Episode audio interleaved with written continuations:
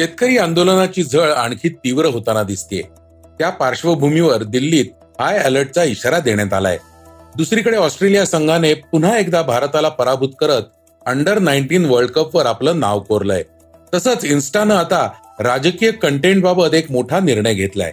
या सगळ्या बातम्या आपण आजच्या सकाळच्या पॉडकास्ट मधून ऐकणार आहोत.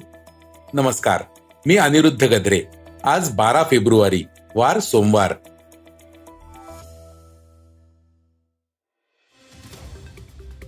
पहिली बातमी आहे ती शेतकरी आंदोलनाची. देशाची राजधानी दिल्लीतलं वातावरण शेतकरी आंदोलनानं पुन्हा एकदा पेटलंय. शेतकरी संघटनांनी पुन्हा दिल्ली चलो चा नारा दिलाय. संयुक्त किसान मोर्चा आणि किसान मजदूर मोर्चासह शेतकऱ्यांच्या दोनशेहून अधिक संघटनांनी विविध मागण्यांसाठी तेरा फेब्रुवारीला दिल्ली चलो मोर्चाचं आयोजन केलंय. यात हरियाणा प्रशासनानं कंबर कसलीय. या राज्यातील अंबाला जिल्ह्यात शंभूजवळ पंजाबची सीमा बंद करण्यात आली असून शेतकऱ्यांचा मोर्चा रोखण्यासाठी रस्त्यांवर कॉन्क्रीट ब्लॉक वाळूच्या पिशव्या ठेवण्यात आल्या आहेत. तसंच दंगल विरोधी वाहनही तैनात करण्यात आली आहेत.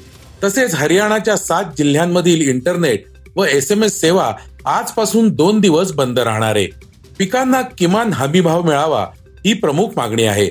संभाव्य मोर्चामुळे पोलिसांनी हरियाणा पंजाबमधून दिल्लीला जाणाऱ्या प्रवाशांना पर्यायी मार्गांचा वापर करण्याचं आवाहन केलं आहे. आम्ही सरकारबरोबर चर्चेसाठी तयार असून त्यापासून कधीही पळ काढलेला नाही. चर्चेची तयारी दर्शवतानाच हरियाणा सरकार दहशत निर्माण करतय अशी प्रतिक्रिया शेतकरी नेते जगजित सिंग यांनी दिली आहे. दुसरी बातमी आहे ती अंडर नाईन्टीन वर्ल्ड कपची फायनलमध्ये पुन्हा एकदा ऑस्ट्रेलियाने भारताचा पराभव केलाय. त्यामुळे लाखो क्रिकेट प्रेमींची निराशा झाली आहे एकोणीस वर्षाखालील वर्ल्ड कपमध्ये ऑस्ट्रेलियाने भारताचा एकोणऐंशी धावांनी पराभव केलाय. ऑस्ट्रेलियाने पहिल्यांदाच एकोणीस वर्षाखालील वर्ल्ड कप फायनलमध्ये भारताला मात दिली आहे ऑस्ट्रेलियाने W T C final one day world कपची final आणि आता एकोणीस वर्षाखालील वर्ल्ड कपच्या फायनलमध्ये देखील भारताला पराभूत केलंय. ऑस्ट्रेलियाने विजयासाठी ठेवलेल्या दोनशे चोपन्न धावांचे आव्हान पार करताना भारताचा संपूर्ण संघ एकशे चौऱ्याहत्तर धावात गारद झाला. भारताकडून आदर्श व्यतिरिक्त फक्त तीन फलंदाजांना दुहेरी आकडा गाठता आला. मुशीर खानने बावीस तर मुर्गन अश्विनने बेचाळीस धावा केल्या. नमन तिवारीने तेरा धावांची खेळी करत मुर्गनला साथ देण्याचा प्रयत्न केला. बेर्डमन आणि मॅकमिलन यांनी प्रत्येकी तीन तर वाईल्डरनं दोन विकेट्स घेत संघाला विजय मिळवून दिला. तिसरी बातमी आहे ती पश्चिम रेल्वे संदर्भातली.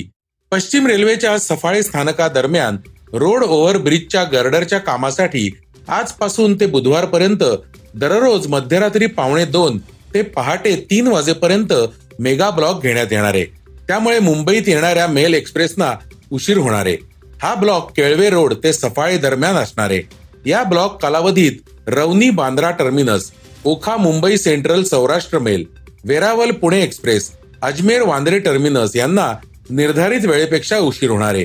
त्यामुळे मुंबईत येणाऱ्या अनेक मेल एक्सप्रेस गाड्यांना फटका बसणार आहे. चौथी बातमी आहे ती राज्य शासनाच्या Maharashtra climate resilience development programme या महत्वाकांक्षी प्रकल्पाची. या महत्वाकांक्षी प्रकल्पास जागतिक बँकेने मंजुरी दिली आहे पहिल्या टप्प्यात चार हजार कोटींचा निधी मंजूर करण्यात आलाय. या प्रकल्पाच्या अनुषंगाने उद्या मित्रा संस्था कार्यालय मुंबईत मुख्यमंत्री एकनाथ शिंदे यांच्या अध्यक्षतेखाली महत्वाची बैठक पार पडणार आहे. अशी माहिती माजी आमदार राजेश क्षीरसागर यांनी पत्रकार परिषदेत दिली आहे. कोल्हापूर व सांगली जिल्ह्यातील महापुराचं पाणी नियंत्रण करणं तसेच पश्चिम महाराष्ट्रातील पुराचे पाणी राज्यातील इतर दुष्काळग्रस्त भागात वळवणं हे काम त्या प्रकल्पाद्वारे केले जाते. पाचवी बातमी आहे ती म्युझिक थेरपीची. दिल्लीच्या एम्स रुग्णालय आता ब्रेन स्ट्रोकच्या रुग्णांवर एक प्रयोग सुरू करत आहे त्या रुग्णांना भारतीय संगीताची धून ऐकून त्यांना बोलायला आणि ऐकायला शिकवणार. आहे एम्स दिल्ली आणि आय आय टी दिल्ली एकत्रितपणे यावर काम करत आहे याबाबत दिल्लीच्या एम्स रुग्णालयाच्या डॉक्टर दीप्ती विभा यांनी सांगितलं की ब्रेन स्ट्रोकच्या स्थितीमध्ये त्या रुग्णांवर भारतीय संगीताद्वारे उपचार केले जाणार आहे. भारतात पहिल्यांदाच अफीज या आजारानं पीडित असलेल्या रुग्णांसाठी म्युझिक थेरपीचं मॉड्यूल तयार केलं जात आहे. या संदर्भात एम्सचा न्यूरोलॉजी विभाग आय आय टी दिल्लीची मदत घेत आहे. अफिझियानं पीडित असलेल्या रुग्णाला एक छोटासा शब्दही बोलता येत नाही. त्यामुळे या समस्येपासून रुग्णांना मुक्त करण्यासाठी संगीत थेरपीवर काम सुरू आहे. सहावी बातमी आहे ती इन्स्टा आणि थ्रेड या सोशल मीडिया प्लॅटफॉर्म विषयीची. या पुढील काळात इन्स्टा आणि थ्रेड्स प्लॅटफॉर्मवर राजकीय कंटेंट यांना प्राधान्य दिलं जाणार नाहीये. इन्स्टाग्रामचे प्रमुख ऍडम मोसेरी यांनी याबाबत घोषणा केली आहे. आता कंपनी ऑटो सजेशनमध्ये राजकीय कंटेंटला प्रोत्साहन देणं बंद करणार आहे. वॉशिंग्टन पोस्टने याबाबत वृत्त दिलंय. ज्या युजर्सना इंस्टाग्रामवर देखील पॉलिटिकल कंटेंट पाहण्यात रस असेल त्यांच्यासाठी कंपनीने नवीन फीचर लॉन्च केलंय. याला कंट्रोल फीचर असं नाव दिलंय.